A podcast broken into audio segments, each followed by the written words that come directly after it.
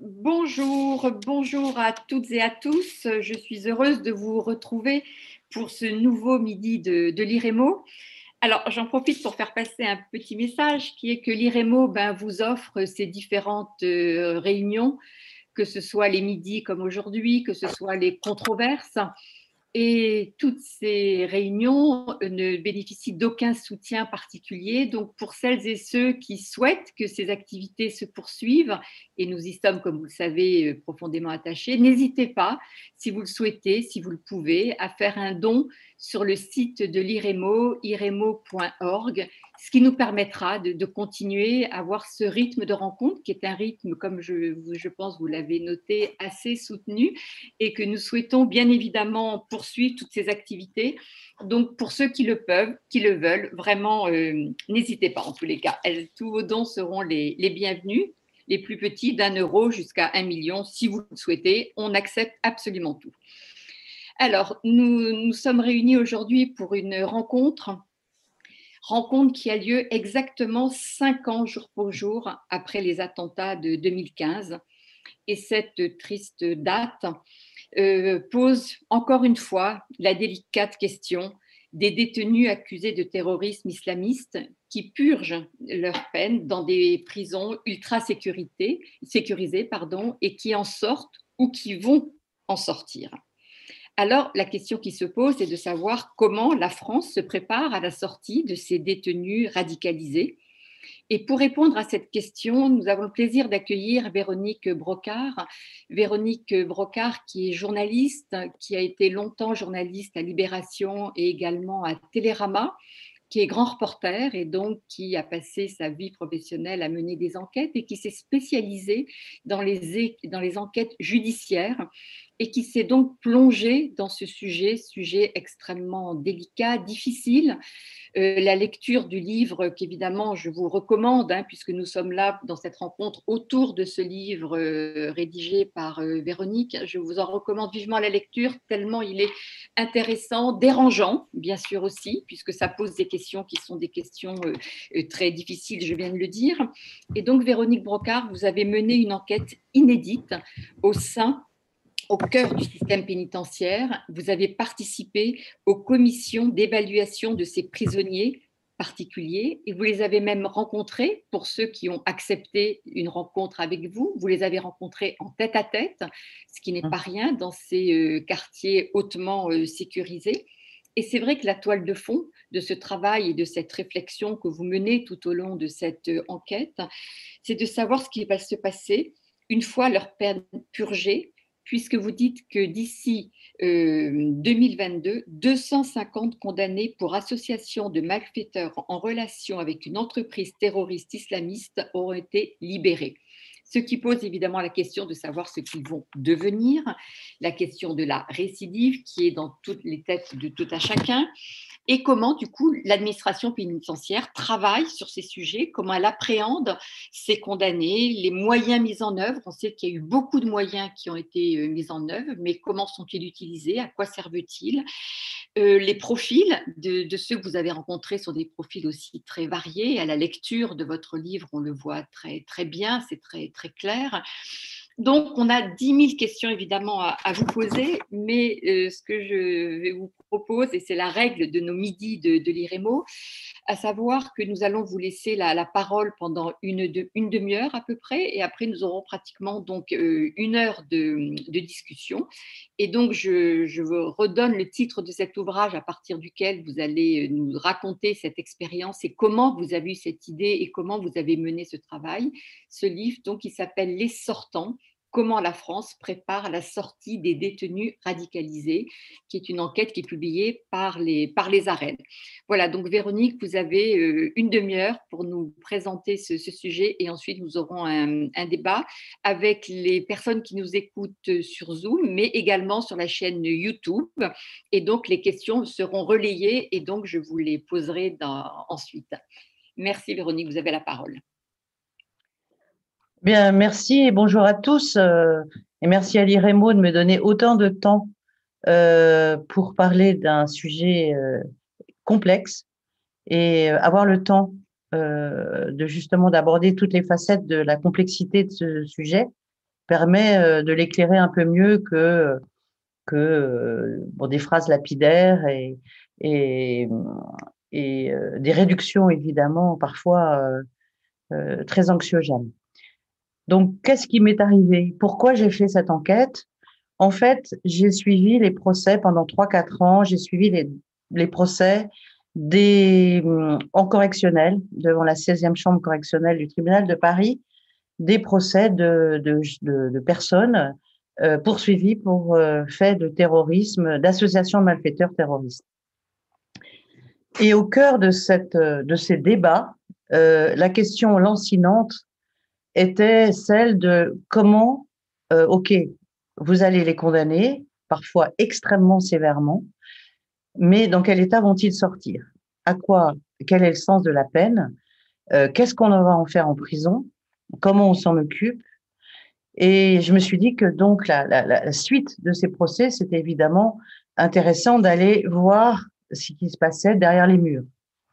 Euh, la prise en charge qui s'en occupe. Euh, surtout vous avez euh, vu, évidemment, vous avez conscience que l'administration pénitentiaire sur ce, sujet, a été extrêmement, euh, a changé beaucoup de cap, a essayé des choses, a les, a, les laissé tomber d'autres. Bref, ça valait la peine d'y voir clair.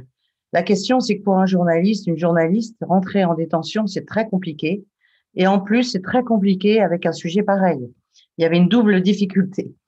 Et on, la méthodologie que j'ai employée, qui est, je pense, euh, longue, et, mais qui est la seule, je pense, qui peut être intéressante et porter ses fruits, c'est que j'ai pris beaucoup de temps pour aller expliquer qui j'étais et surtout comment je voulais euh, agir, comment je voulais enquêter, et j'ai pris du temps pour aller voir tous les personnels des, centres pénitentiaires euh, possibles, euh, des détentions ordinaires jusqu'aux quartiers les plus sécurisés, et en leur expliquant euh, ma démarche, les autorisations que j'avais, et aussi leur donner la possibilité de ne pas me rencontrer, en disant, voilà, vous avez le choix, moi je vous fais une proposition, répondez-moi, oui, non, mais en tous les cas, voilà. Donc, je suis allée parfois trois, deux ou trois fois juste pour rencontrer le personnel. Et, ça a été très intéressant, très productif, parce qu'en fait, les réponses ont toutes été positives et on a pu commencer à travailler ensemble. Euh, ça a duré, l'enquête, elle a duré à peu près deux ans, euh, avec des, moments de latence, évidemment, qui sont liés aussi à la difficulté de ces quartiers de haute sécurité. On n'y rentre pas comme ça. Euh, donc ça, ça, a mis beaucoup de temps et, et qu'est-ce que j'ai vu euh, Bon, Agnès, euh, vous parliez de la, la variété. Euh, la première chose qu'on voit, c'est que en fait, euh, les détenus, donc les condamnés, donc les, détenus, les condamnés, donc les détenus, sont n'ont pas de profil type, contrairement à ce qu'on peut imaginer. Longtemps, moi, j'ai cru que les euh, personnes condamnées pour terrorisme islamiste ou associées de malfaiteurs terroristes, disons, venaient des quartiers difficiles, avec euh, des problèmes avec la République, avec des gens euh, abandonnés des services publics et de la prise en compte de leur histoire. Et en fait, on se rend compte qu'il y en a, évidemment, hein, mais on se rend compte qu'il y a tous les profils possibles, c'est-à-dire qu'il y a beaucoup de convertis, 30% à peu près. Il convertit toutes les religions. Il y a des, évidemment la religion catholique, il y a de la religion euh, des bouddhistes, il y a de la religion juive, il y a des agnostiques. Donc, il y a des, aussi des gens qui viennent de toutes les, couches sociales, contrairement à ce qu'on avait pensé. Des enfants, par exemple, issus de la bourgeoisie, euh, qui, ont été, euh, qui étudiaient à Louis-le-Grand, par exemple. Il n'y en a pas beaucoup, mais il y a quand même eu des cas. Il y a, en gros, c'est surtout une petite classe moyenne euh, et qui, qui, fait le gros, le, le, gros bataillon. Et ça, c'est quand même assez intéressant parce que on a une autre image du terroriste islamiste, sachant que en détention, l'administration pénitentiaire les appelle TIS, terroristes islamistes. Deuxième chose qu'on qu voit, c'est que euh, donc, je vous dis, l'administration pénitentiaire a beaucoup tâtonné, c'est-à-dire que dans un premier temps, elle a considéré qu'il fallait les isoler de l'ensemble de la détention. Et dans un deuxième temps, ils se sont rendus compte enfin, et ils se sont rendus compte qu'en les isolant, ça renforçait leur idéologie. Donc, ils se sont dit, c'est pas une bonne idée. Ils ont essayé de les mettre avec les autres, les autres détenus. Ils se sont rendus compte que beaucoup euh, faisaient euh, de la propagande, euh, de la radicalisation, disons, contaminaient, c'était un mauvais mot, mais c'était comme ça qu'ils contaminaient les autres, les amenaient dans leur, euh, euh, dans leurs croyances. Ils se sont dit que ça n'allait pas du tout. Donc, ce qui fait que, en fait, au jour d'aujourd'hui, depuis, enfin, depuis deux ans, ils ont mis en place, dans deux ans et demi, un système qui regroupe, en fait, toutes les possibilités. On les isole, on les met avec les autres et aussi on les met dans des quartiers spécifiques. Des quartiers vous me disiez, extrêmement sécurisés, qui sont des prisons dans les prisons, lesquelles prisons sont déjà des centrales. Donc, pour y pénétrer, il faut passer, je ne sais pas combien, de grilles, de grilles, de grilles, au point où on est tellement, on, est perdu au sens même euh, spatial, tellement il y a de couloirs et, de claquements de, de, portes. Et donc, l'administration pénitentiaire a, pris l'option, a pris cette option euh, multiple. Euh, donc, elle est face à une question, l'administration pénitentiaire, qui est une question très simple. C'est que, de toute façon, ces détenus-là vont sortir. On est dans un état de droit, ils auront effectué leur peine, ils vont sortir. Donc, la question qu'elle se pose, parce que c'est son travail de se la poser, c'est de se dire dans quel état ils vont sortir. Donc, dans quel état? C'est-à-dire qu'est-ce qu'ils seront capables de rejoindre la communauté républicaine? Est-ce qu'ils seront capables, tout en gardant une foi stricte, ce qui pour l'instant n'est pas un délit en France, mais en tous les cas, la, le laisser dans sa, leur sphère privée, est-ce qu'ils seront capables de se faire intégrer ou non? Est-ce qu'ils sont dangereux ou non? Donc, euh, forte de cette... Euh, la question, elle est simple. La réponse, elle est évidemment extrêmement complexe. Euh, on, peut très bien imaginer, vous savez tous qu'il n'y a pas de baguette magique sur cette question-là. Donc, comment est-ce qu'ils ont mis en place un système? Alors, ils ont mis en place un système. Euh, ils ont renforcé les équipes. Ils ont mis des psys, des éducateurs, renforcé les, ce qu'on appelle les conseillers pénitentiaires d'insertion et de probation. sont des gens qui s'occupent de la récidive, c'est-à-dire la sortie des détenus, mais depuis toujours et ils ont mis en place euh, des commissions régulières, c'est-à-dire que chaque détenu est l'objet d'un examen mensuel, voire bimensuel pour les plus dans les quartiers les plus les plus sécurisés, les plus compliqués, les quartiers dédiés où on met euh, disons les, les, les, plus dangereux. Et ils euh, et donc tous les mois, ils examinent les dossiers avec leurs progrès, leurs leur, questions, leur rapport euh, à la prise en charge, etc. Euh, moi, j'ai assisté à ces commissions. Ce sont des commissions avec plein de dossiers et chaque dossier est examiné comme ça, de façon extrêmement euh, sévère. Enfin, il n'y a pas de, il a pas de laïus, il n'y a pas de pathos. Ils disent Monsieur machin, Madame machin. Voilà où est-ce qu'elle en est. Il a toujours pas voulu voir un psy. elle a fait des progrès, etc. Donc c'est vraiment un état des lieux très intéressant euh, du travail euh, effectué par la pénitentiaire sur cette prise en charge et à la fois un portrait extraordinaire de tous ces détenus, puisque vous assistez à toutes ces commissions, euh, il y a à peu près toujours une vingtaine de, dossiers qui sont examinés. Donc moi, j'ai passé quand même, j'ai dû en voir au moins 80, 80 parfois plus, ce qui permet d'avoir, et ça c'est dans le livre, vous pourrez, c'est assez intéressant de voir cette euh, égrener en fait tous ces cas. Alors comment est-ce qu'on les prend en charge? Euh, il, faut, comprendre que l'administration pénitentiaire marche sur deux jambes.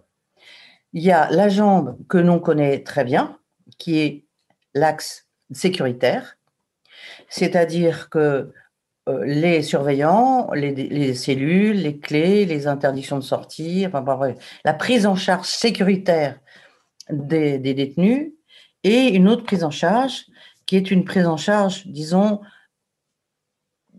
psychologique, attentive pour les préparer à la sortie. Ça, l'administration pénitentiaire le fait depuis toujours. Cette deuxième partie-là, on la connaît moins. On, on sait pas, on connaît moins le travail des conseillers d'insertion et de probation, mais euh, voilà, c'est comme ça qu'elle marche. En matière de terrorisme islamiste, elle a renforcé les deux.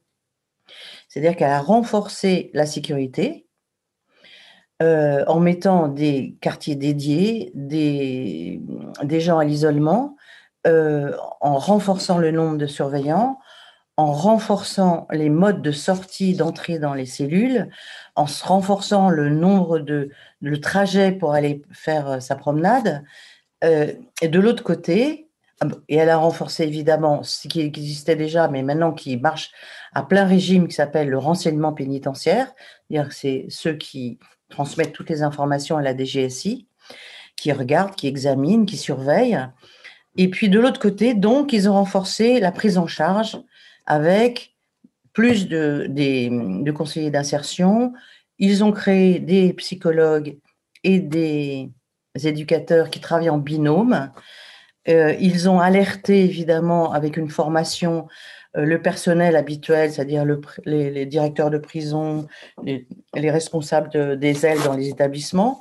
Donc voilà, ils ont créé cette équipe pluridisciplinaire entièrement dédiée au suivi de ces euh, détenus qui, à peu près, euh, qui doit être à peu près composé plus ou moins d'une dizaine de personnes. Ça dépend de la taille de l'établissement, ça dépend, aussi quel est le quartier dont il s'occupe, avec aussi maintenant euh, le renforcement par un, spécialiste du fait religieux, qui est très différent du, de l'imam, qui vient en prison depuis toujours.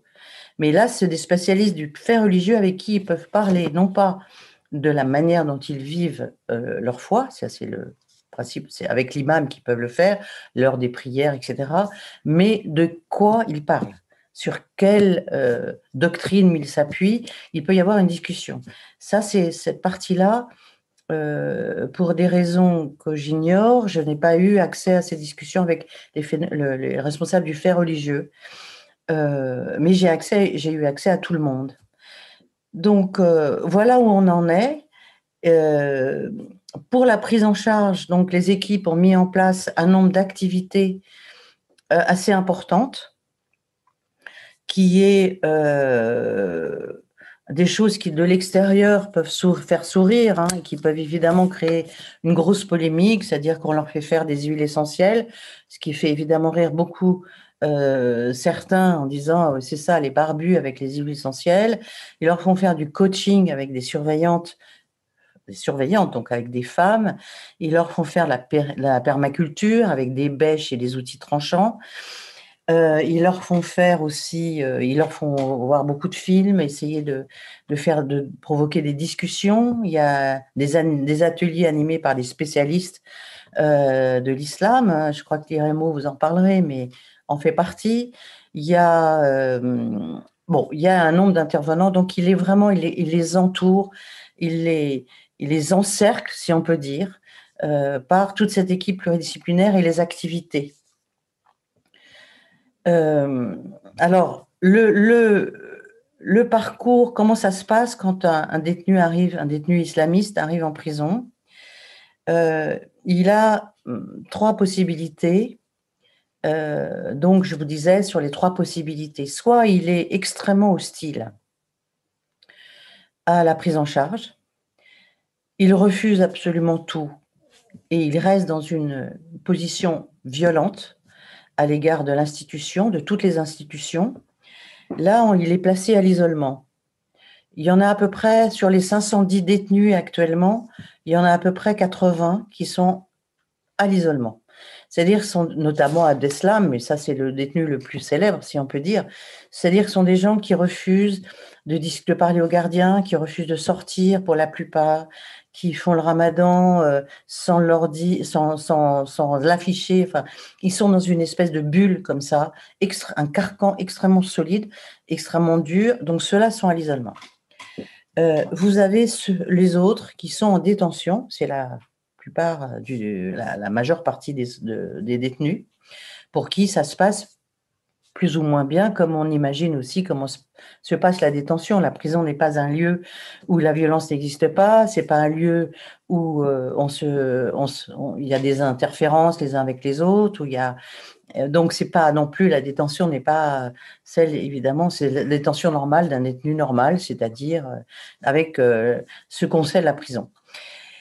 Ce qui, ce qui se passe, c'est que entre les deux, vous avez ce qu'on appelle les quartiers de prise en charge de la radicalisation. Ce sont des quartiers là spécifiques où on place les détenus dont on ne sait pas si on va les mettre à l'isolement, et ou s'ils peuvent être en détention ordinaire. Et là, ils sont encore à nouveau et pour, à chaque fois le même principe, entourés par des psychologues, des conseillers d'insertion, du personnel, des surveillants, des directeurs de prison, qui ont à leur égard une attitude extrêmement... Euh, euh, ils sont extrêmement proches de ces détenus-là. Euh, ils ne peuvent pas rester très longtemps. Enfin, ils peuvent rester deux fois 18, deux fois. Bon, il y a eu une loi qui vient de passer, un décret qui vient de passer. Disons qu'il reste un an dans ce quartier spécifique où il n'y a que des détenus islamistes pour continuer, disons, leur le travail euh, euh, de prise en charge. À l'issue de ça, vous, soit ils ont pu faire l'évaluation, les équipes ont considéré que leur évaluation était plutôt bonne, ils les remettent en détention ordinaire, soit ils considèrent qu'il n'y a pas grand-chose à, aucun progrès à, faire, donc ils les mettent en quartier d'isolement. Donc voilà les, trois phases. Et puis vous avez une quatrième phase, là par laquelle, qui concerne l'intégralité de tous les détenus terroristes islamistes, plus tous les détenus qu'on appelle les détenus de droit commun en voie de radicalisation. C'était ceux qui n'ont pas été condamnés pour terrorisme islamiste, mais qui sont euh, se sont, qui étaient radicalisés ou qui se sont radicalisés en prison. Donc cette population-là de détenus passe de façon systématique dans ce qu'on appelle le quartier d'évaluation de la radicalisation. Là, ils y restent quatre mois dans des conditions quasiment euh, proches de l'isolement, avec une interdiction de croiser personne, tous les détenus ne peuvent, dans les cursives, ils ne peuvent être que un. Ils sont entourés de trois gardiens qui les, les menottent de façon très particulière avec ce qu'on appelle un passe-menotte, où ils sont obligés de passer les mains à l'extérieur de la.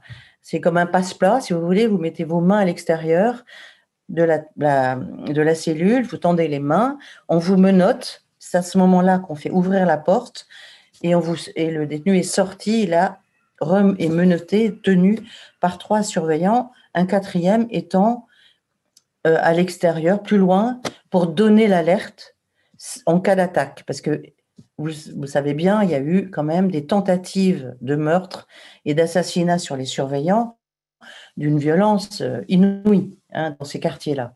Donc, euh, ils sont les détenus TIS sont évalués dans, cette, euh, dans ce quartier-là d'évaluation de la radicalisation et qui, euh, donc, dans ces conditions extrêmement sévères, que moi j'ai visité, comme j'ai, enfin, je les ai tous vus, j'ai tous vu ces quartiers.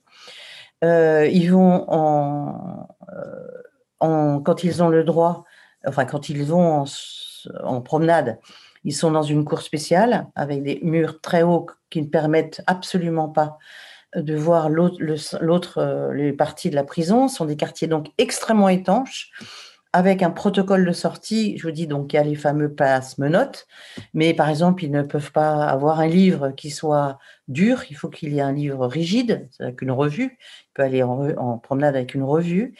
S'il a envie d'avoir une bouteille, il est obligé d'avoir une bouteille sans étiquette pour qu'on sache bien euh, qui à l'intérieur ne se glissent pas des, lames de rasoir ou des choses comme ça.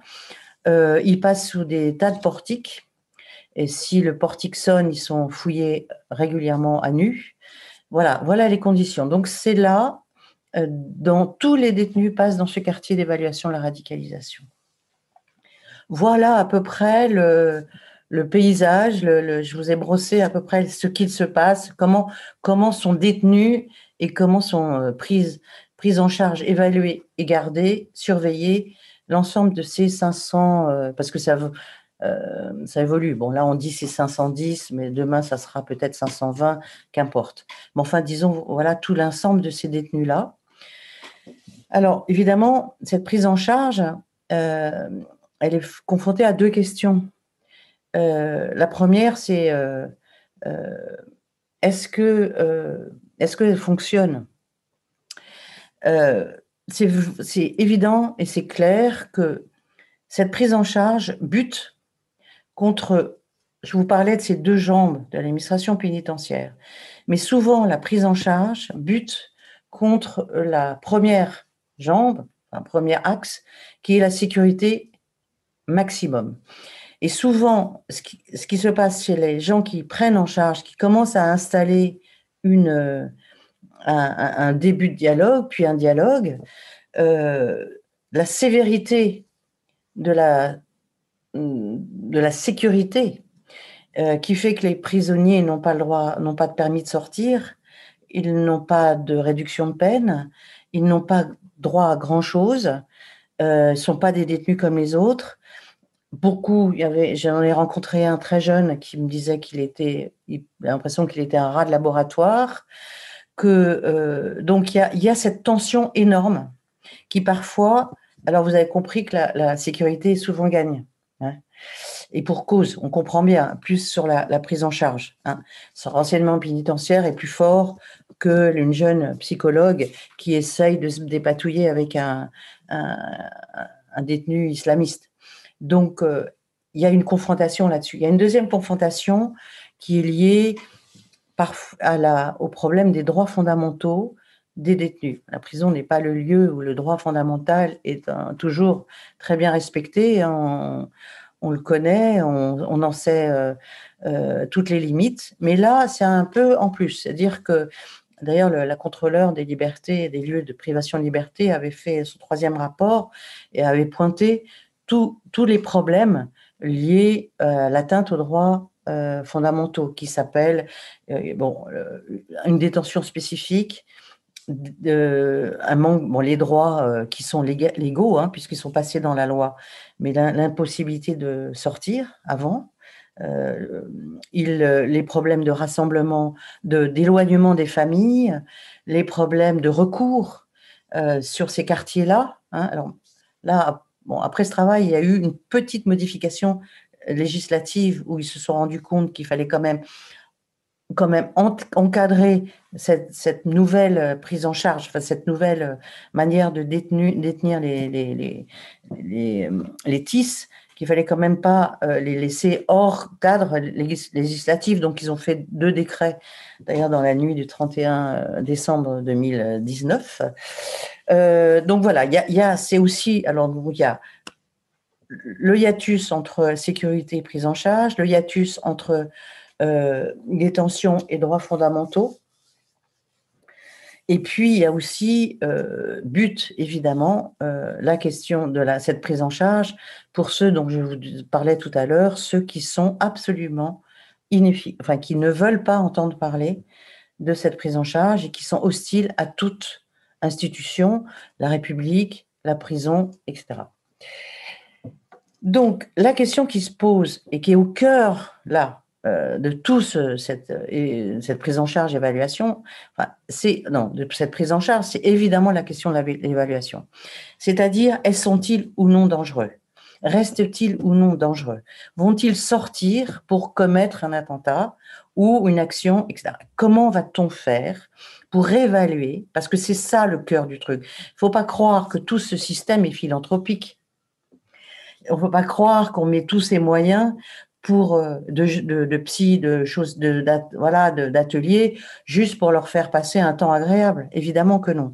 C'est juste pour continuer sous plein de formes différentes à essayer de comprendre s'ils sont vraiment dangereux ou pas. On sait très bien, vous connaissez ça par cœur, la question de la taquilla, du mensonge, de la dissimulation. Ils se disent tous, euh, s'ils simulent, s'ils dissimulent, s'ils font comme si euh, ils étaient vraiment réinsérés, est-ce qu'on n'est pas en train de passer à, côté de quelqu'un qui est en fait en train de mentir? Et alors, ce qui se passe, c'est que là, moi, j'en ai rencontré un, par exemple, qui, qui est, euh, avec qui j'ai discuté quand même deux heures et demie en tête à tête, et qui disait, moi, je suis passée à travers tous les tests, j'ai fait tous les tests possibles, j'ai tout fait, j'ai tout, j'ai montré, mais la seule chose qu'on me demande à chaque fois, c'est prouver ma sincérité.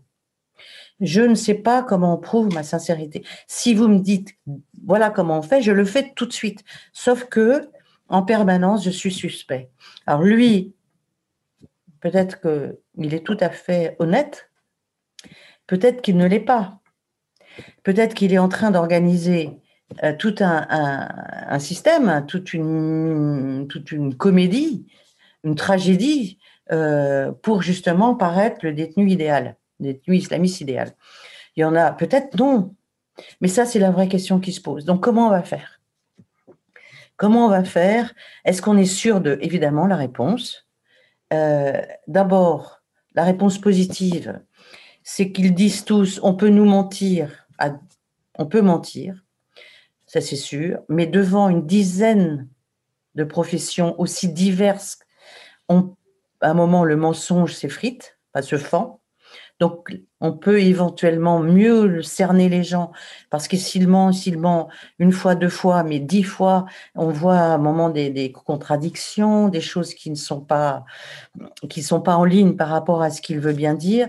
Donc là, il y a, voilà, ils disent que peut, c'est difficilement jouer un jeu de rôle devant dix, personnes avec des compétences différentes qui les attaquent, avec des, modes d'emploi différents. Bon, ça c'est la question, et c'est difficile. Ça c'est la question, euh, la, réponse positive.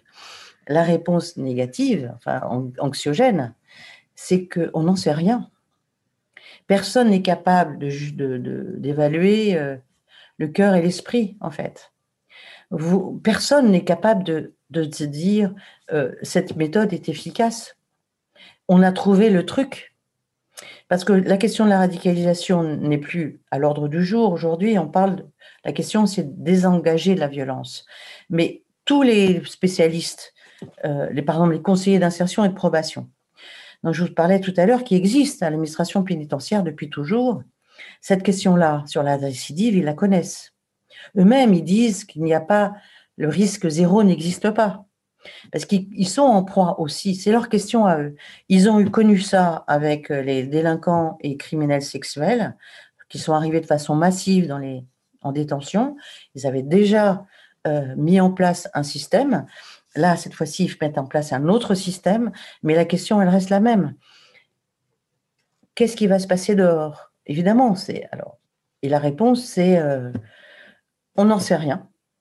On sait que le risque zéro n'existe pas, mais on va tout faire pour que on limite la casse. Et il y a un, surveillant qui est très très impliqué parce que tous les surveillants que j'ai vus dans ces quartiers-là sont des gens, des surveillants volontaires, extrêmement impliqués, et ils disent euh, nous on sait que si on les traite en, animal, on aura des réponses d'animal, mais si on les prend en charge, en tous les cas, on n'est pas sûr que ça marche, mais au moins on aura essayé. Et je pense que ça, c'est vraiment la, la, réponse la plus euh, synthétique à cette question. Euh, autre chose positive, c'est qu'il y en a 80 qui sont déjà sortis, qui heureusement n'ont pas fait parler d'eux. Et euh, voilà, et on espère que ça va continuer comme ça. La réponse, évidemment, le danger, c'est que si un seul, un seul commet une attaque ou espère faire un attentat déjoué, je l'espère, ou à, nouveau recommence ce pourquoi il avait été condamné, euh, tout, cet édifice, c'est là c'est, je vous donne mon, point de vue personnel, tout cet édifice mis en place avec toutes les difficultés dont on, dont on a parlé, va s'effondrer, euh, je le crains. Il faudra beaucoup de force politique pour continuer à maintenir euh, cette prise en charge. Et, c'est peut-être, euh, j'ai peut-être dépassé mon temps, je n'en sais rien, mais non, ça va.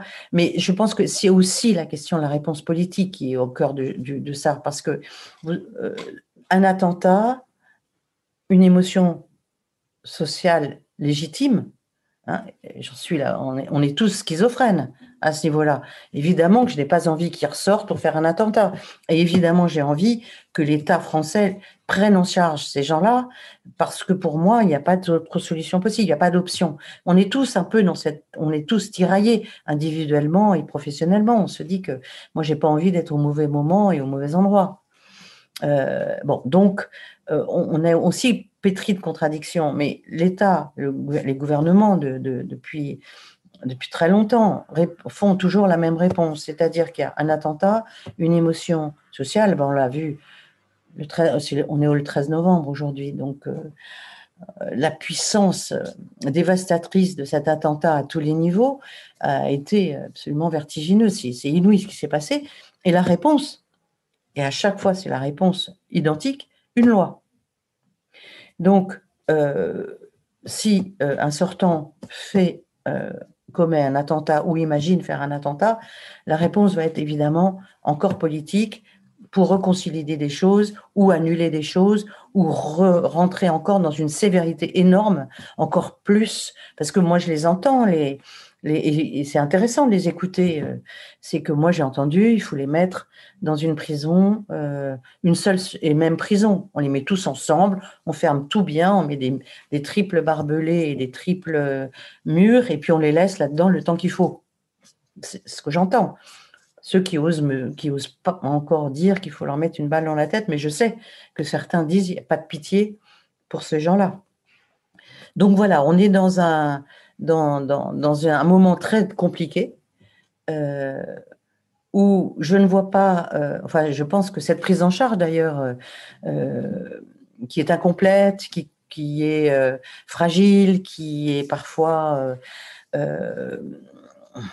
avec lesquels, bon, par exemple, il y a quelque chose qui est très très frappant, et c'est que c'est la jeunesse des gens qui s'occupent de ces terroristes islamistes, les psys, les, et les éducatrices, voire même les, directrices de ces quartiers d'évaluation, euh, disent euh, ils sont, sont des jeunes pour qui c'est le premier poste.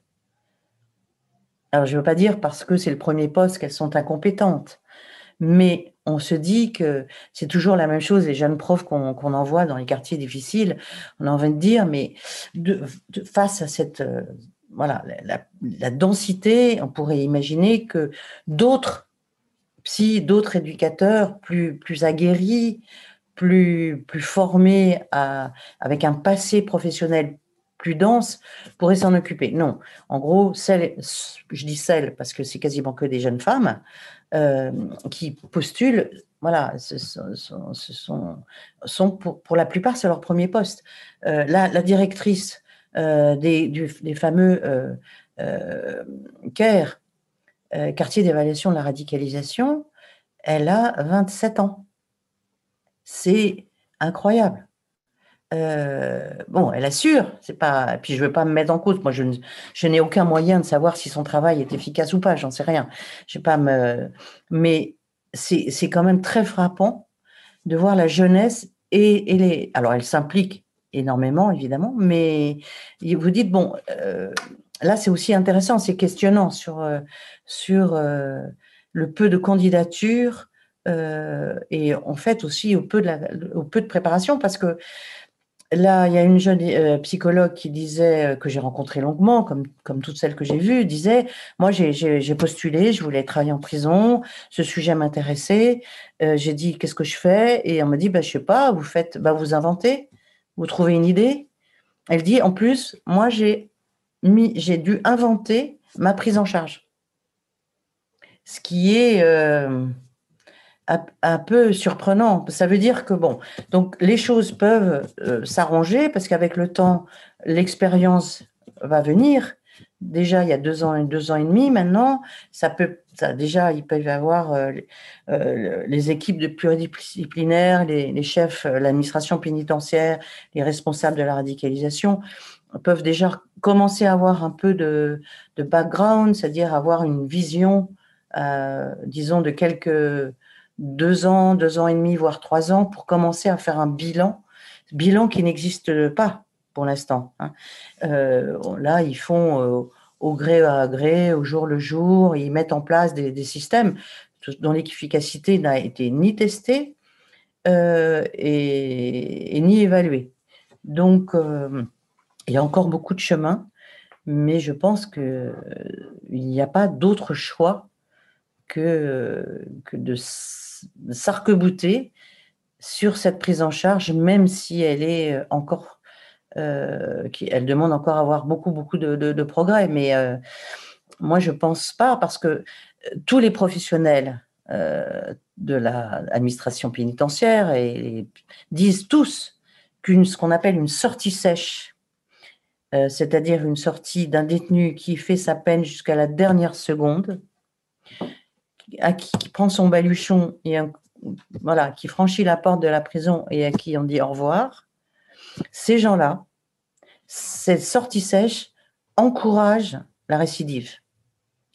Donc, même si on n'est pas, euh, on n'est pas bisounours comme on, souvent on, reproche à la prise en charge, même si on n'est pas dans la philanthropie, même si, voilà, en tous les cas, de façon même tout à fait euh, euh, presque cynique, et efficace, il faut quand même, il faut s'en occuper avant. C'est on, pas faire de l'angélisme que de se dire on va s'en occuper. C'est parce que on a une chance en tous les cas qu'il ne, ne recommence pas. Voilà. C'est toute la question de la récidive. Merci beaucoup euh, Véronique pour cette présentation très détaillée de ce travail, de, de, la situation que vous avez rencontrée, de la façon dont cette administration pénitentiaire euh, gère cette situation. Euh, qui effectivement est très éclairant et je ne peux que renvoyer là encore à votre livre avec les récits de ces entretiens que vous avez eus, de ces fameuses grilles d'évaluation aussi que vous publiez et qui permettent de comprendre comment cette administration pénitentiaire euh, essaye de relever ce défi qui se pose à elle, même si elle a eu d'autres expériences, comme vous le dites très bien, avec d'autres types de détenus. Mais là, c'est une nouvelle, j'allais dire, génération des détenus avec un profil aussi euh, tout à fait particulier et qui nécessite de cette administration pénitentiaire qu'elle s'adapte à ce public pour tenter d'apporter des, réponses ou en tous les cas de préparer la suite comme vous l'avez si bien expliqué. Alors il y a beaucoup, beaucoup, beaucoup de questions. Euh, je vais essayer d'en mmh. relayer le plus possible, mais je ne pourrai pas forcément toutes vous les transmettre, mais je vais faire mon maximum. Alors une première question qui peut être, je pense, avec une réponse très rapide. Sous quelles conditions peuvent-ils sortir de l'isolement? C'est une question de Sarah de YouTube. Bien, après, donc, comme ils sont tous suivis euh, dans ces commissions-là, avec l'évaluation, euh, voilà. Donc, si l'un euh, commence à demander justement de l'aide ou accepte ce qu'il n'acceptait pas, etc., il commence à montrer des signes qui permettent la prise en charge. À ce moment-là, on peut imaginer les équipes peuvent décider de les de changer de et les mettre dans la détention ordinaire. Voilà, c'est pas on, ils sont pas enfermés à vie, enfin à. Ils sont pas à l'isolement le temps de leur peine. Hein. C'est ça, ça peut être soit le directeur de l'établissement qui, devant euh, l'attitude d'un détenu, le place à l'isolement, ou c'est l'équipe qui le trouve en danger par rapport à eux, ou et puis dans l'autre sens aussi, c'est-à-dire que si le détenu lui-même avance, va vers euh, des choses de prise, enfin, vers une prise en charge, à ce moment-là, il peut sortir le, le directeur peut décider de tenter l'expérience et le mettre en détention ordinaire. Alors, il y a une autre question de Fleur aussi qui vient, une question de YouTube. La finalité de ces encadrements est-elle de parvenir à déconstruire ce phénomène de radicalisation? Et a-t-on assez de recul sur l'efficacité de ces encadrements? De qui, quoi nous aspirons-nous dans les outils qui sont mis en place? Ah, C'est une vaste question, j'imagine. Oui, alors, euh, donc je vous disais tout à l'heure que ça a deux ans et demi, cette nouvelle prise en charge. Donc, euh, il a fallu former ce personnel parce que la société entière, moi, moi par exemple, vous certainement pas évidemment, mais moi quand j'ai découvert le terrorisme islamiste, euh, tout d'un coup les cours ont été envahis par des mots de camis, de taquilla, euh, de tas de mots arabes qui tout d'un coup on s'est mis tous à, à, essayer de voir de quoi il s'agissait. Les juges sont, ont essayé de se faire des fiches. Tout d'un coup ils se sont spécialisés dans le, le, le, le les les conflits euh, géopolitiques autour de la Syrie, d'Irak, ça, ils sont devenus maintenant assez balèzes. Les surveillants également, ils ont été obligés de, de s'y mettre. Donc, je, disais ça parce que la, donc ça c'est la, partie disons un peu livresque à laquelle il a fallu quand même la formation livresque. Euh, les références euh, de prise en charge, sur quoi on, bah, je pense qu'on se, pour l'instant, euh, on s'appuie le binôme, surtout le binôme de soutien, c'est la psy-éducatrice, s'appuie sur leurs, leurs, propres idées. Il y a une méthode qui vient du Canada, dont elles se servent beaucoup, justement sur la, pour essayer de réintégrer les gens dans des groupes, commencer à fendre un peu les, certitudes, les déstabiliser, euh, les sortir de leur zone de confort. Et puis, il y a aussi euh, l'expérience euh, des conseillers d'insertion et de probation, hein, qui, ont, qui sont face à, beaucoup, aux détenus, hein, puisque c'est leur métier. Mais je dois dire que dans mon reportage, pendant mon enquête, je n'ai pas vu une méthode estampillée euh, qui serait celle qu'on donnerait à l'intégralité de, des, centres de détention et des équipes euh, pluridisciplinaires. Je pense que chacun le fait un peu au doigt mouillé euh, de ses compétences. Alors, je vais essayer de réunir plusieurs questions parce qu'il y en a beaucoup. alors, il y en a une pour savoir si les détenus radicalisés peuvent changer et s'intégrer in fine à la société comme tout le monde. Une autre euh, qui est de poser la question de savoir si rassembler des personnes ayant toutes la même idéologie peut réellement euh, les aider. Et pour finir dans ce groupe de questions, que disent les psychologues? Est-il possible de déradicaliser un jeune? Quelle tranche d'âge ont-ils? Les 250 jeunes, alors ils ne sont pas forcément tous jeunes, je crois, dans les 250, mais ça vous allez nous le dire, sont-ils tous français? Voilà, donc ça, il y a un petit groupe de questions avant de passer à un autre. Alors, euh, il y a beaucoup de choses. Donc, euh, la première euh, petite note, c'était, il faudrait que je note parce que j'ai tellement été intéressée par vos questions que je les ai oubliées. Donc, je ne les ai pas notées. Est-ce que les détenus peuvent s'intégrer in fine à la société comme tout le monde? ben, C'est ce que je disais tout à l'heure, c'est-à-dire que la, la, seule, la seule façon de le savoir, c'est qu'on n'entend plus parler d'eux. Donc tant qu'ils bougeront pas, parce que ce que je disais, euh, euh, c'est ce que disent aussi tout le monde, enfin tous les gens qui sont qui travaillent avec euh, ces détenus-là, c'est-à-dire que avoir une foi, quelle qu'elle soit d'ailleurs, hein, pratiquée de façon extrêmement rigoureuse, n'est pas un délit. Le problème, c'est le passage à la violence. Et donc, tant que, pour l'instant, je vous dis, il y a 80, bon, on va dire 80 de détenus qui sont déjà sortis, bon, tant qu'ils ne font pas parler d'eux, on peut considérer que la, seule jauge, ça va être leur silence. Voilà. Après, c'est la seule manière de, Bon. Alors, il y a quelque chose que que j'ai pas précisé, et peut-être ça répondra à une autre question, c'est que quand ils sortent, euh, ils sont quand même suivis. Ils sortent pas dans la nature. Hein.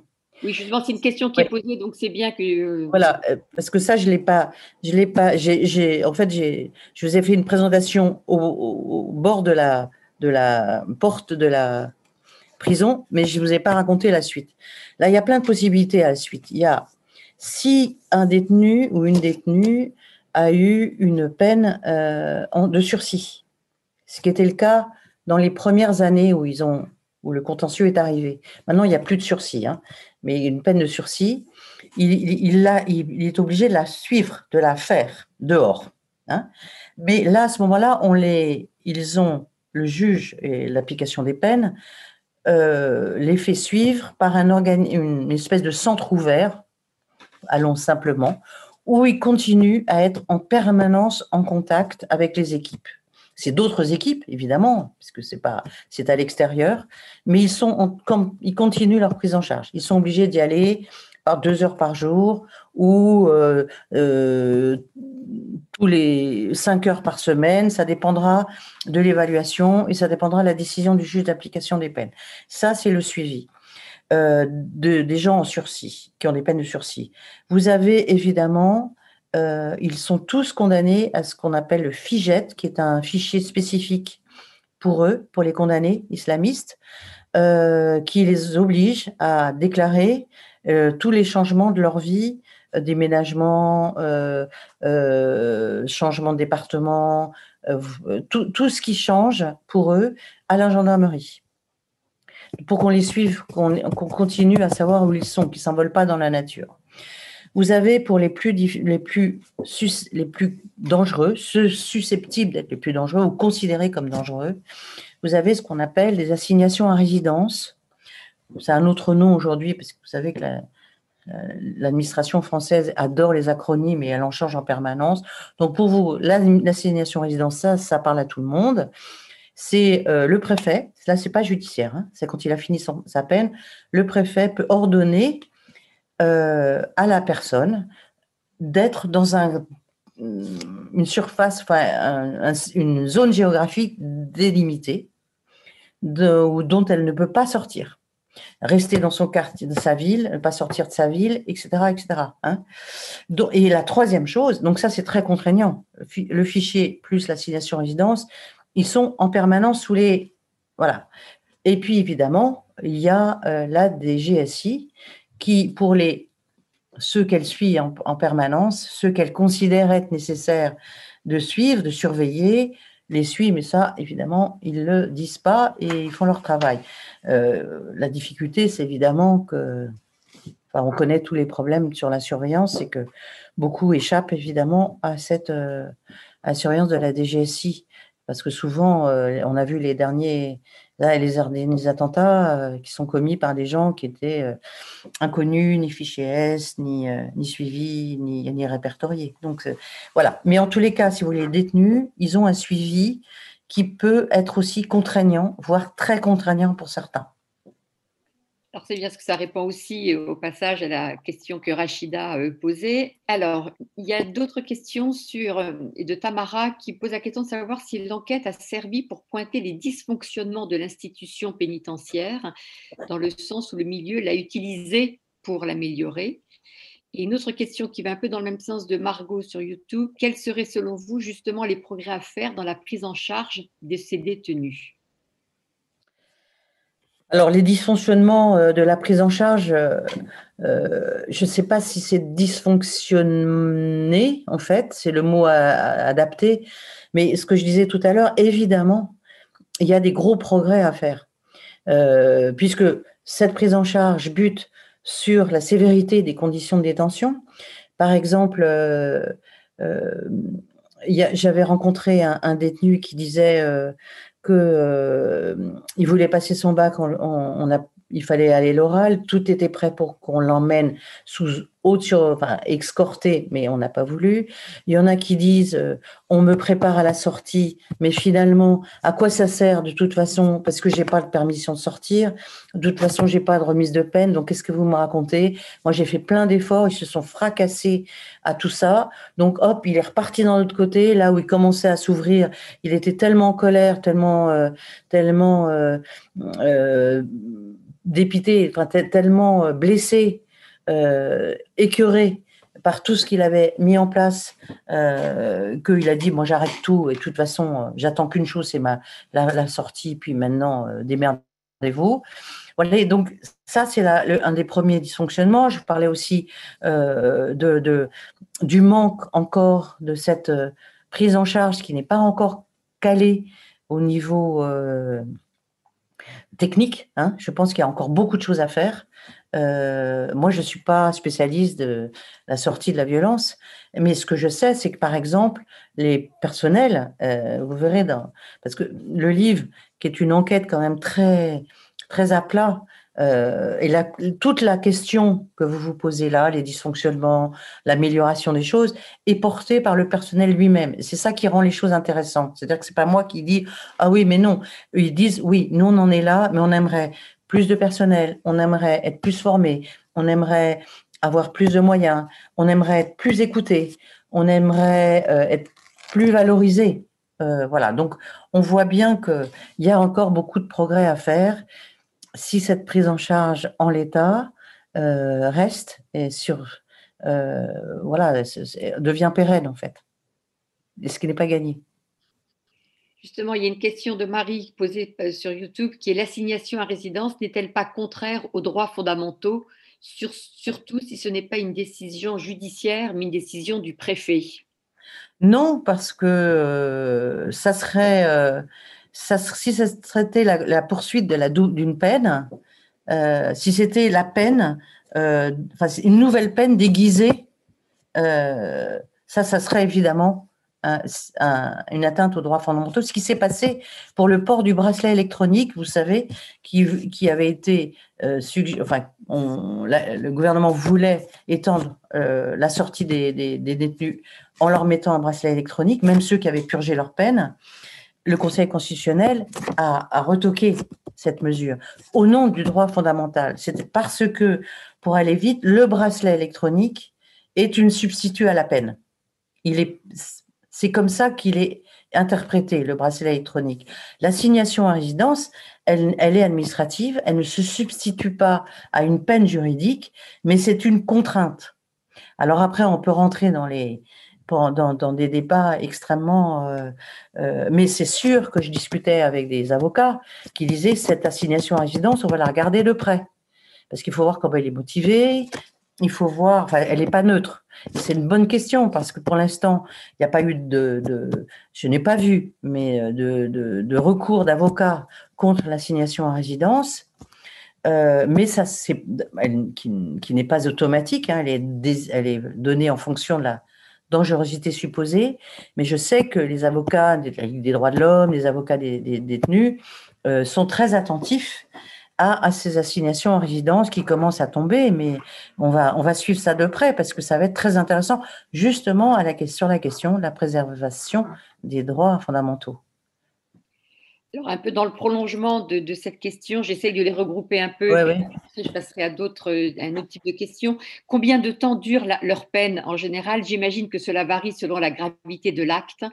Et cette, cette personne qui pose la question vous remercie pour votre intervention.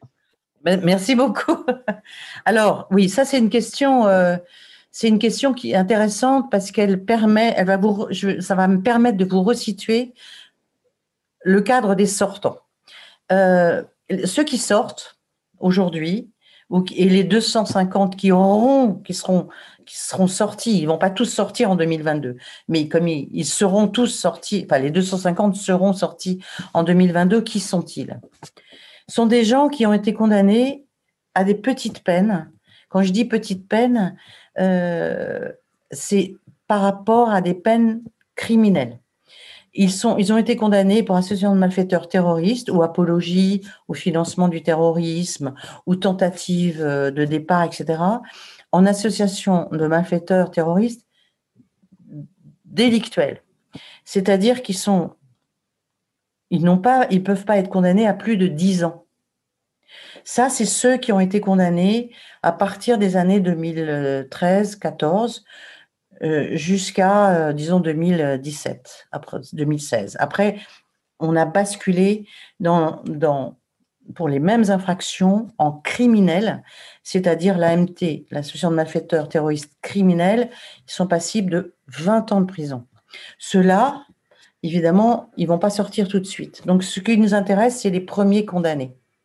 Ça ne veut pas dire que, parce que à l'époque, il y a eu euh, les, tribunaux, le tribunal, la 16e chambre correctionnelle, euh, était devant euh, des détenus ou des, enfin disons, examinait des dossiers et condamnait à des peines qui ont commencé à 2-3 ans, puis c'est monté en fonction de l'agenda, hélas, terroriste en France. C'est-à-dire qu'avant 2013-2014, pour partir voilà, c'était deux, trois ans. Puis il y a eu la proclamation le 29 juin, je crois, de, du calife, enfin, de, Daesh, enfin, du, califat. Ensuite, il y a eu euh, les attentats euh, de janvier 2015, et puis ceux du, 2000, du, du 13 novembre 2015, il y a cinq ans. Et à partir de ce moment-là, le contentieux, enfin les peines et la politique du parquet a été extrêmement euh, c'est encore renforcé. Et si vous voulez, vous avez eu des peines qui n'ont cessé de monter, de monter, de monter, de monter. Donc pour une même infraction, si c'était en 2013-2014, vous pouviez avoir trois ans. La même infraction en 2019, 2018-2019, euh, ça pouvait être 10 ans. Et maintenant, ça peut être 20 ans. Donc, euh, pour répondre à, cette question-là, c'est très intéressant de voir comment la, politique du parquet s'est adaptée à cette histoire extrêmement courte, parce que 5 ans, 6 ans, c'est peu hein, dans l'histoire de, dans une histoire, mais elle est extrêmement dense et elle est ponctuée par des choses dramatiques. Et à ces choses dramatiques, euh, euh, le parquet a répondu. Par exemple, un autre exemple, les femmes, les femmes, les femmes, ont, voilà, elles ont longtemps été considérées par le parquet comme euh, des femmes influencées, influençables, euh, qui suivaient les hommes et dont le but était de faire, euh, faire plein d'enfants pour peupler le territoire sacré de Daesh. Point. Et puis tout d'un coup, et donc elles n'étaient pas mises en prison, elles. quand elles rentraient en France, leur mari, compagnon, je ne sais pas quoi, était mis incarcéré et elles pas du tout. Et puis soudain, tout a changé parce qu'il y a trois femmes qui ont essayé de faire un attentat à côté de Notre-Dame, euh, elles seules, toutes seules. Et ils se sont dit que finalement les femmes n'étaient pas, n'avaient pas un rôle à ce point-là secondaire. Elles pouvaient elles-mêmes faire des choses, qu'elles étaient aussi dangereuses que les hommes, qu'ils se sont rendus compte aussi que parmi les recruteurs, il y avait beaucoup de femmes parmi euh, les, marieurs, ben, il y avait beaucoup de marieuses. Que ceux qui faisaient la propagande, eh ben, c'était parfois beaucoup les mères ou euh, l'entourage féminin. Donc le parquet a dit bon c'est terminé, maintenant on les enferme et elles s'enferment. Elles sont enfermées au même titre que les hommes. Donc vous voyez c'est encore un, exemple où la, la, la progression euh, et les variations du parquet ont, vraiment surmonté de, de, plus en plus. Puis il y a eu des prises de conscience complètement différentes. Alors justement, ça me permet d'aller dans, de continuer avec une question qui est posée par Ariane, alors qui vous remercie pour votre présentation et qui dit avez-vous connaissance des différences genrées en termes de motivation et parcours personnel sur les détenus islamistes? Si oui, quelles leçons en tirez-vous pour les programmes de réinsertion? Donc ça va un peu dans la suite de ce que vous venez de dire. Donc si je comprends bien, genré, c'est la différence entre hommes et femmes. J'imagine que c'était ça la question.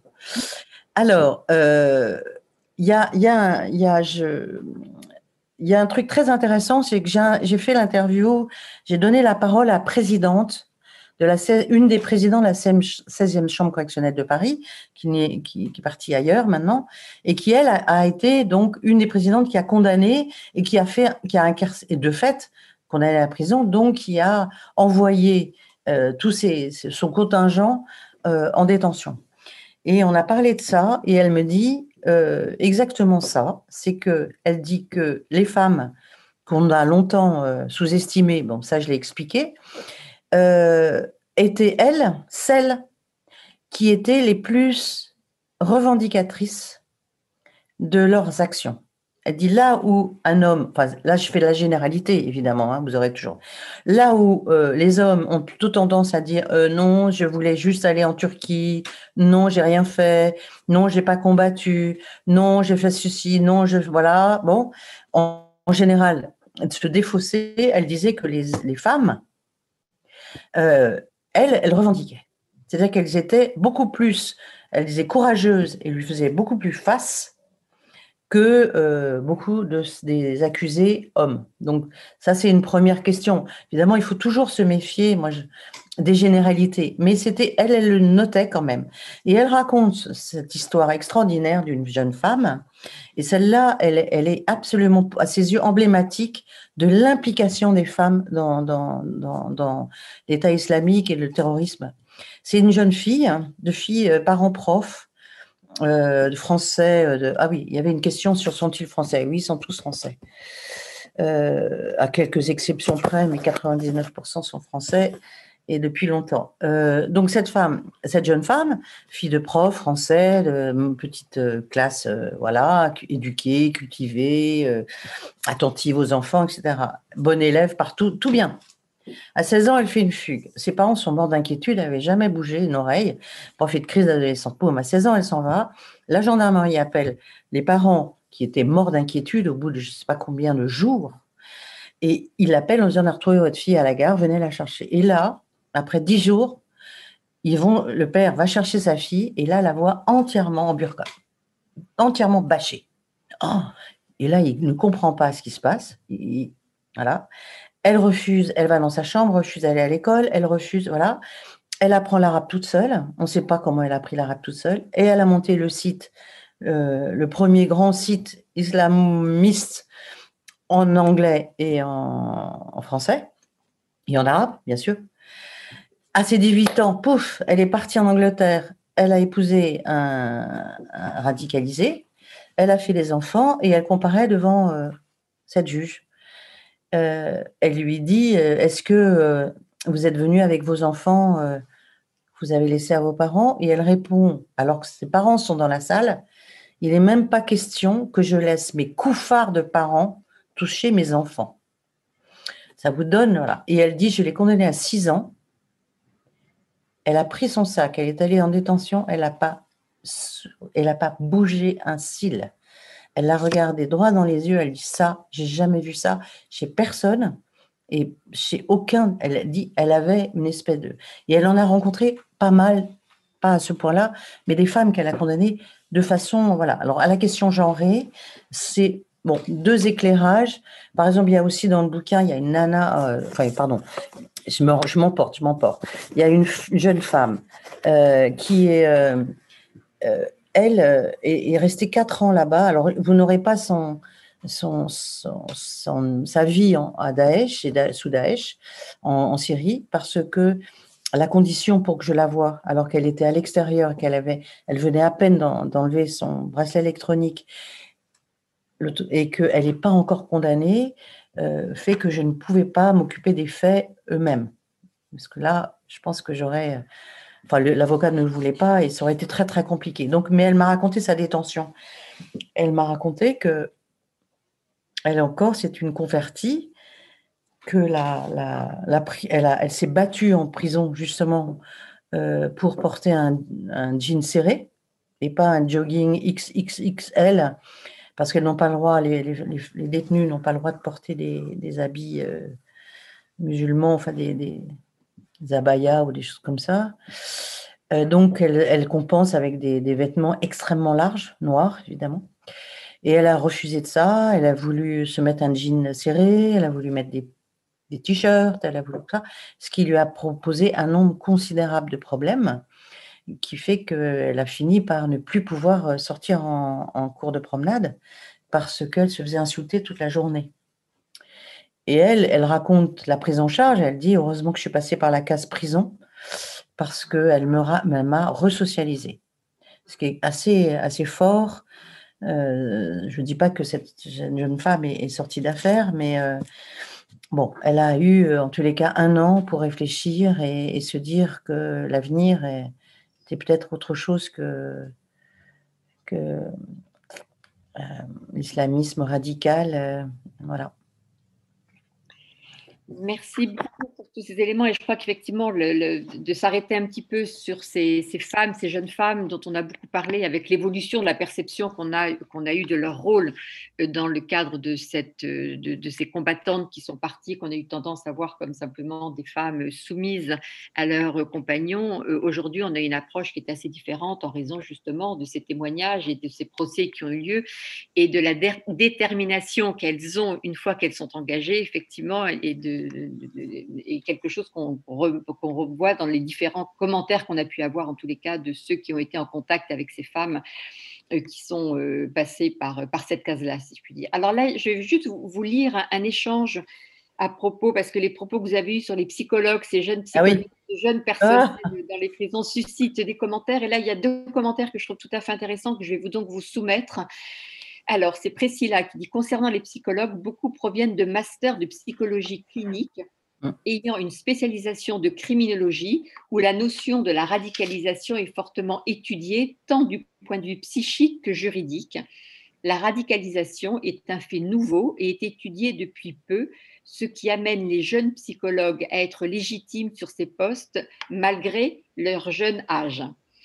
Et il y a une réponse de Céline qui donc répond à Priscilla, qui dit Je pense qu'ici, ce qui est évoqué n'est pas tant une question de légitimité, mais plutôt d'expérience plus étoffée professionnelle, pas forcément sur la radicalisation, mais sur des sujets similaires.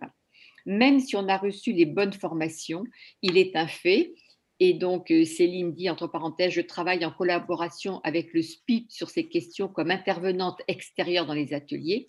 C'est que la plupart des personnels sont en effet souvent assez jeunes. L'expérience, cela veut dire avoir eu des années de pratique professionnelle, d'avoir été confronté aux problématiques de terrain, peu importe si ce n'est pas dans la radicalisation. L'autre question fondamentale, c'est celle des salaires. Ce sont des postes peu considérés et peu payés, ce qui explique aussi cette situation. Donc, je pense que cet échange est intéressant et apporte des éléments. Est-ce que vous voulez apporter un commentaire? Non, non, non, non, mais je, crois que les deux, les deux commentaires sont justes. C'est vrai que ce que je disais, c'est que c'est quelque chose d'assez étonnant de voir la jeunesse euh, euh, de ces équipes euh, parce que quand même, elles sont confrontées quand même à une problématique euh, majeure. Mhm. Mais ce que je disais aussi, c'est pas, ça n'enlève rien ni à leur engagement, ni à leur, euh, leur, leur professionnalisme. Ce qui manque, et je rejoins la deuxième intervenante, c'est ce qui manque, quand même, c'est de l'expérience et on pourrait imaginer ce qu'on disait sur, les profs, euh, les très jeunes profs euh, qui, enseignent dans les lycées les plus difficiles ou les collèges les plus difficiles. Euh, on, pourrait se dire à l'inverse que c'est justement parce que c'est difficile qu'il faut mettre des, gens plus aguerris. et puis il y a une autre, et puis il y a, une question aussi sur la psy, sur la question déontologique. Et là, je pense que elle va, vous allez comprendre, les, gens qui connaissent ce métier, c'est que dans ces commissions d'évaluation, tout le monde est présent autour de la table. Et tout le monde, à tour de rôle, vous prenez un dossier, voilà, et puis à tour de rôle, chacun donne ses, euh, ses analyses, ses informations, etc. Mais autour de la table, il y a l'enseignement pénitentiaire. Ce qui pose au niveau déontologique euh, une vraie question que se posent justement ces, jeunes femmes, puisque c'est elles qui sont là, euh, en disant mais qu'est-ce que je peux dire? C'est-à-dire que si moi, je, mon travail est réhumaniser quelqu'un, de lui redonner un statut autre chose que d'un détenu condamné pour terrorisme islamiste. Si je donne des éléments trop précis sur euh, sa colère, est-ce que ça va pas être utilisé contre lui par d'autres? Jusqu'où je peux, aller euh, pour ne pas être en contradiction avec mon propre travail et l'efficacité de mon propre travail?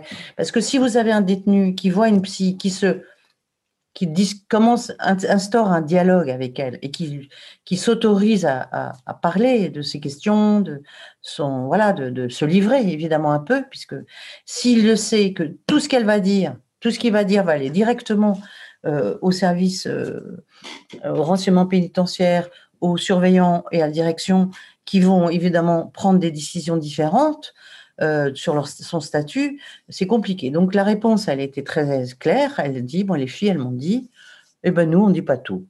Parce qu'on considère qu'il y a une part de notre propre métier, une part déontologique qu'on n'a pas à livrer à...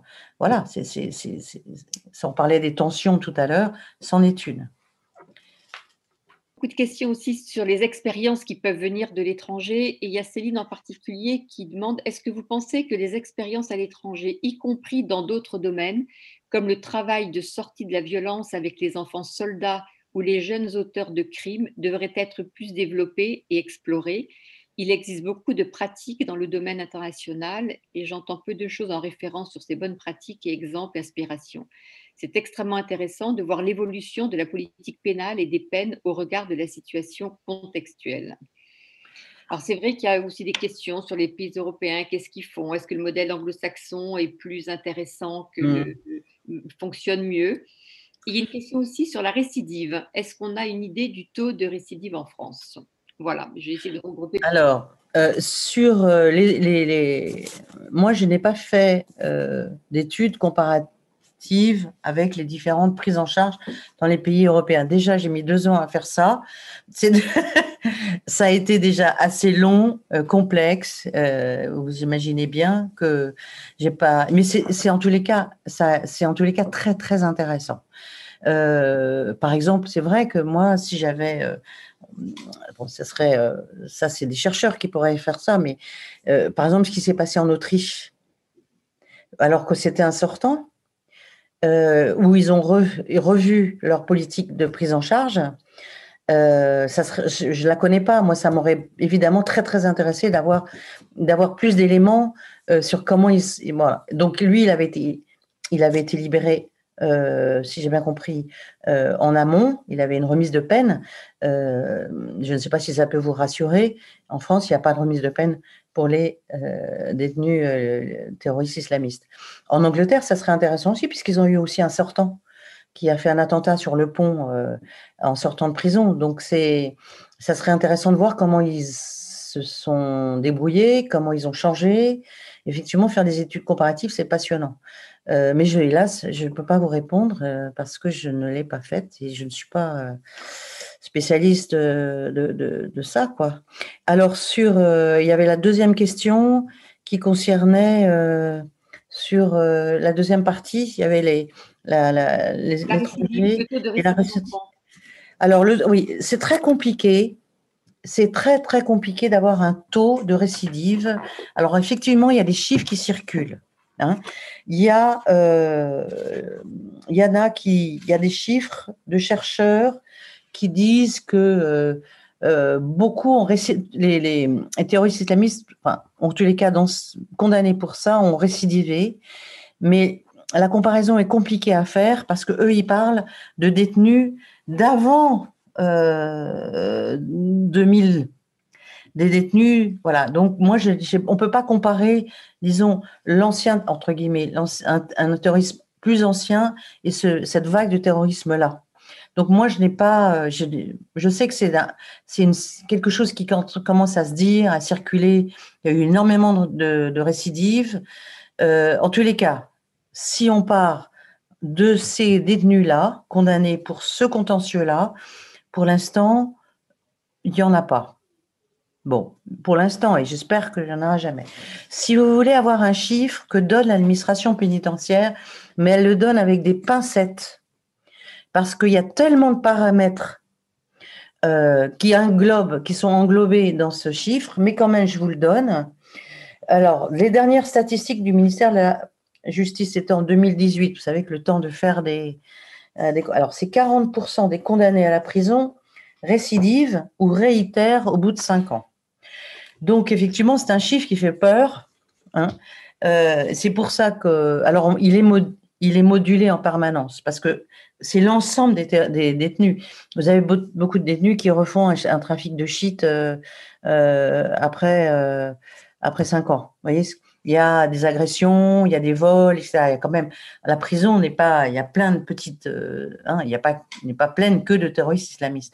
Alors si vous englobez là-dedans tous les délits et crimes, effectivement, vous pouvez avoir un chiffre énorme. Enfin, en tous les cas, euh, mon honnêteté veut que je vous donne le chiffre de la récidive publiée, enfin, que l'administration pénitentiaire m'a donné euh, pour 2018. Voilà.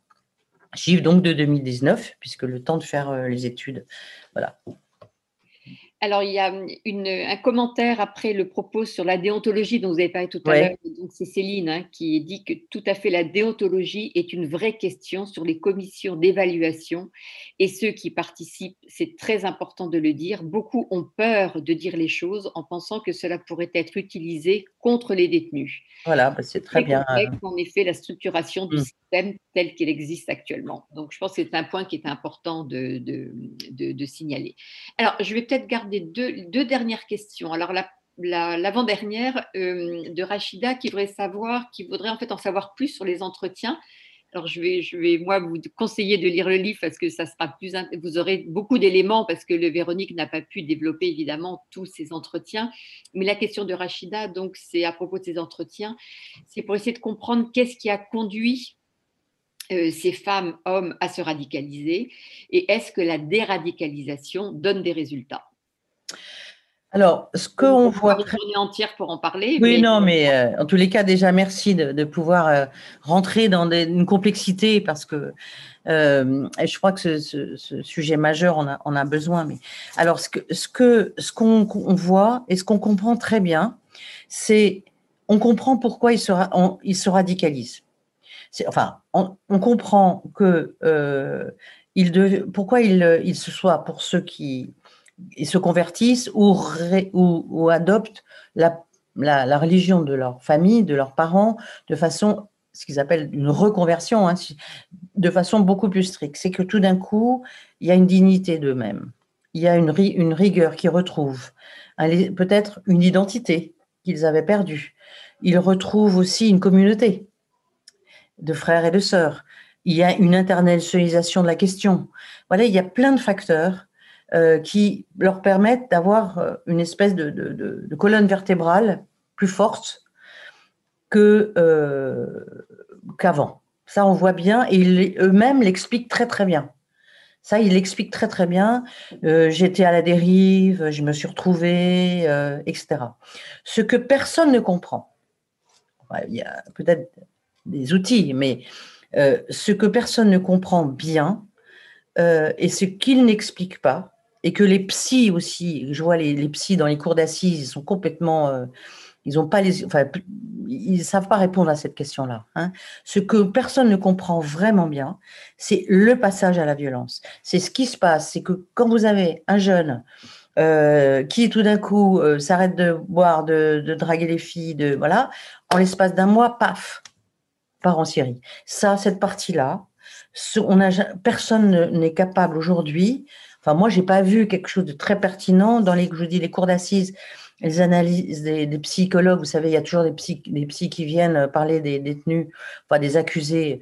Rien n'est très convaincant. Donc, on comprend la conversion, la radicalisation au sens de la de l'utilisation d'une prière ou d'une manière d'être très sévère, très stricte, on ne comprend pas le reste. Et c'est ce reste-là qui pose un problème. Alors, il y, avait une, il y avait une question que je voulais vous poser entre-temps que j'avais zappé, donc je reviens dessus. C'est Fanfan Billet sur YouTube qui demande est-ce que l'approche de l'histoire de l'islam des Lumières est envisagée avec, j'imagine, d'autres cours et formations culturelles? Envisagée en prison? Avec eux. Eh ben, ça, je, alors, je, m'avance euh, peut-être parce que c'est plus une déduction, parce que je n'ai pas pu parler avec euh, les spécialistes du fait religieux. Mais moi, je pense que cette question-là, parce que en fait, euh, ceux qui sont très engagés là-dedans, souvent utilisent des tas de références, des tas de savants. Les savants, ils appellent ça les savants, etc.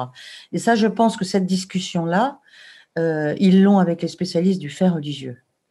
Euh, enfin, en tous les cas, ça a été mis en place pour ça, c'est-à-dire avoir des, référents euh, avec des philosophes, en fait, je pense, hein, des philosophes, des, connaisseurs de, l'islam dans toutes ses composantes qui peuvent leur répondre. Mais bon, moi, j'ai pas, j'ai pas assisté à ça, et, mais je sais en tous les cas que c'est pour ça qu'ils ont été mis en place. Alors, il y a une question là qui est plus politique. Euh, voyez si vous, avez, vous souhaitez y répondre ou pas à propos de la loi sur les séparatismes. Et c'est Victor qui pose cette question, disant donc la loi qui doit être présentée le mois prochain doit-elle contenir un volet sur la réinsertion des islamistes radicaux? Que peut-on attendre d'une telle loi? Et il vous remercie pour votre intervention. Ah bah, je ne veux pas tellement répondre euh, euh, avec pertinence à, cette question parce que je, elle me surprend qu'on puisse éventuellement réintégrer les détenus euh, islamistes parce que je, je, pense que c'est pas le cadre de cette loi-là, mais bon, peut-être pourquoi pas. Ce que je voudrais juste vous dire, il y a une question fondamentale également qui se pose avec ces détenus-là, c'est qu'il faut les évaluer. Donc vous verrez dans le bouquin, il y a la liste, il il y a les grilles d'évaluation. Mais les grilles d'évaluation, elles posent elles-mêmes un problème. C'est que, est-ce que avoir un camis, c'est signe d'un attentat? Est-ce que lire le Coran, c'est signe que vous allez commettre, vous allez égorger quelqu'un? Voilà. Donc, ça commence par des signes extrêmement habituels pour un, religieux euh, islam, un, musulman religieux, hein, qui en soi n'est pas un délit. Donc ça commence comme ça. Moi, je, me et, ils, ont, ils, utilisent ces, ces grilles-là et souvent dans les commissions d'évaluation, il y a une espèce de trouble qui se fait en se disant euh, est-ce que là on n'est pas en train de passer, euh, franchir un pas en désignant un musulman pratiquant comme un terreau? Est-ce qu'on n'est pas en train où est-ce que où est-ce qu'est la ligne de crête? Où est-ce qu'elle est la frontière? Et, et, je pense que sur la question du séparatisme, euh, je, je, pense que cette question-là, elle doit être au cœur aussi de l'enjeu. Parce que quand on parle euh, souvent des islamistes, il est très facile, par des glissements successifs, en fait, de décrire un musulman. Et, il y a des, c'est des glissements de terrain, des glissements éthiques, idéologiques, euh, politiques, qui sont extrêmement euh, complexes et surtout qui demandent une grande vigilance pour que le musulman lui-même ne soit pas considéré quoi, que comme un islamiste et que l'islamiste ne soit pas décrit avec des mots qui décrivent le musulman. Oui, je pense que ce point est extrêmement important et vous faites bien d'insister là-dessus en fin de cette euh, rencontre. Alors, il y a une dernière question, je ne sais pas si vous souhaitez y répondre, qui est de Christian, qui demande dans quelle mesure votre lecture conforte ou infirme l'approche d'Hugo Micheron.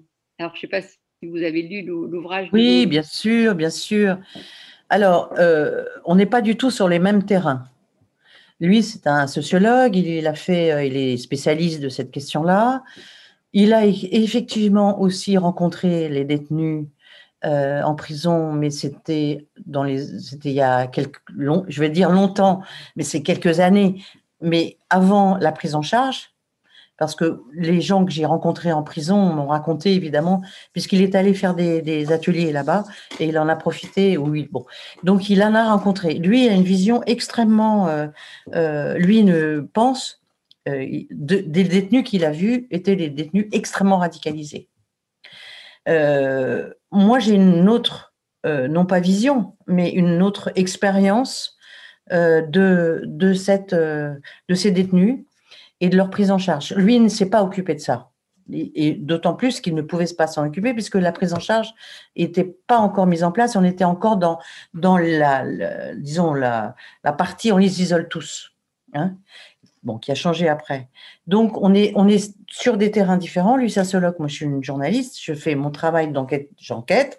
Je suis journaliste, raconte. Bon, voilà. Lui analyse plus que moi.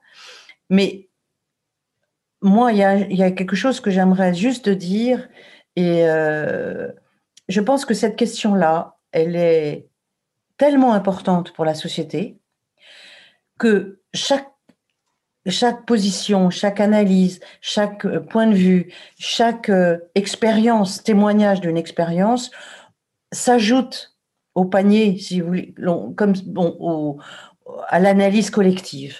Par exemple, les avocats n'ont pas du tout la même analyse que la mienne, enfin, ne voient pas la même chose. Ils n'ont pas été en prison, ils suivent très peu l'affaire et ils voient leur, leur, détenu euh, quand, avant d'être condamnés.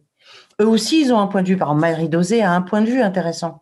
Moi, je pense que tout ça peut concourir à un, grand, à mettre ça dans un, un grand pot commun d'analyse pour essayer d'y voir un peu plus clair. Et conforter ou infirmer, moi, c'est pas quelque chose. Euh, je me positionne pas là-dedans avec Hugo Micheron. Ce qui est sûr, c'est que les, ceux qu'il a vus et ceux que j'ai vus ne sont pas du tout dans la même histoire et on raconte pas la même histoire. Mais justement, c'est intéressant de compléter les points de vue et de pas être dans la. Je sais qu'il y a beaucoup de tensions chez les sociologues Hein, je, pas, je, je, fais un peu ma naïve en disant ça, hein, pardonnez-moi. Je sais qu'il y a beaucoup de tensions, je sais qu'il y a des contradictions d'analyse, je sais qu'on est tous un peu en train, on est tous un peu sur nos positions Hein. Cela, mais je pense qu'il faut les dépasser. Je pense que euh, pour y comprendre quelque chose sur quelque chose qui naît, qui est, qui est très, très, très, très récent, avec beaucoup de péripéties et beaucoup de, d'événements de, qui troublent aussi et à chaque fois obligent à reposer la question. Les, les trois derniers attentats, ça nous pose des questions qui sont-ils euh, Ils sont voilà, ils arrivent, euh, on les connaissait pas. Enfin, qui sont cette nouvelle génération, si on peut parler de génération euh, Voilà, donc à chaque fois, on est obligé de repenser. Donc, si on pense un peu tous en même temps, pas forcément de la, on peut aussi discuter, quoi. Donc, merci à toutes et à tous d'être, bah, d'avoir été avec nous aujourd'hui. Merci beaucoup à Véronique d'avoir pris ce merci à vous. pour venir à, à l'IREMO et nous exposer toutes ces, les résultats de cette enquête, une, enquête vraiment extrêmement fouillée, euh, intelligente, passionnante.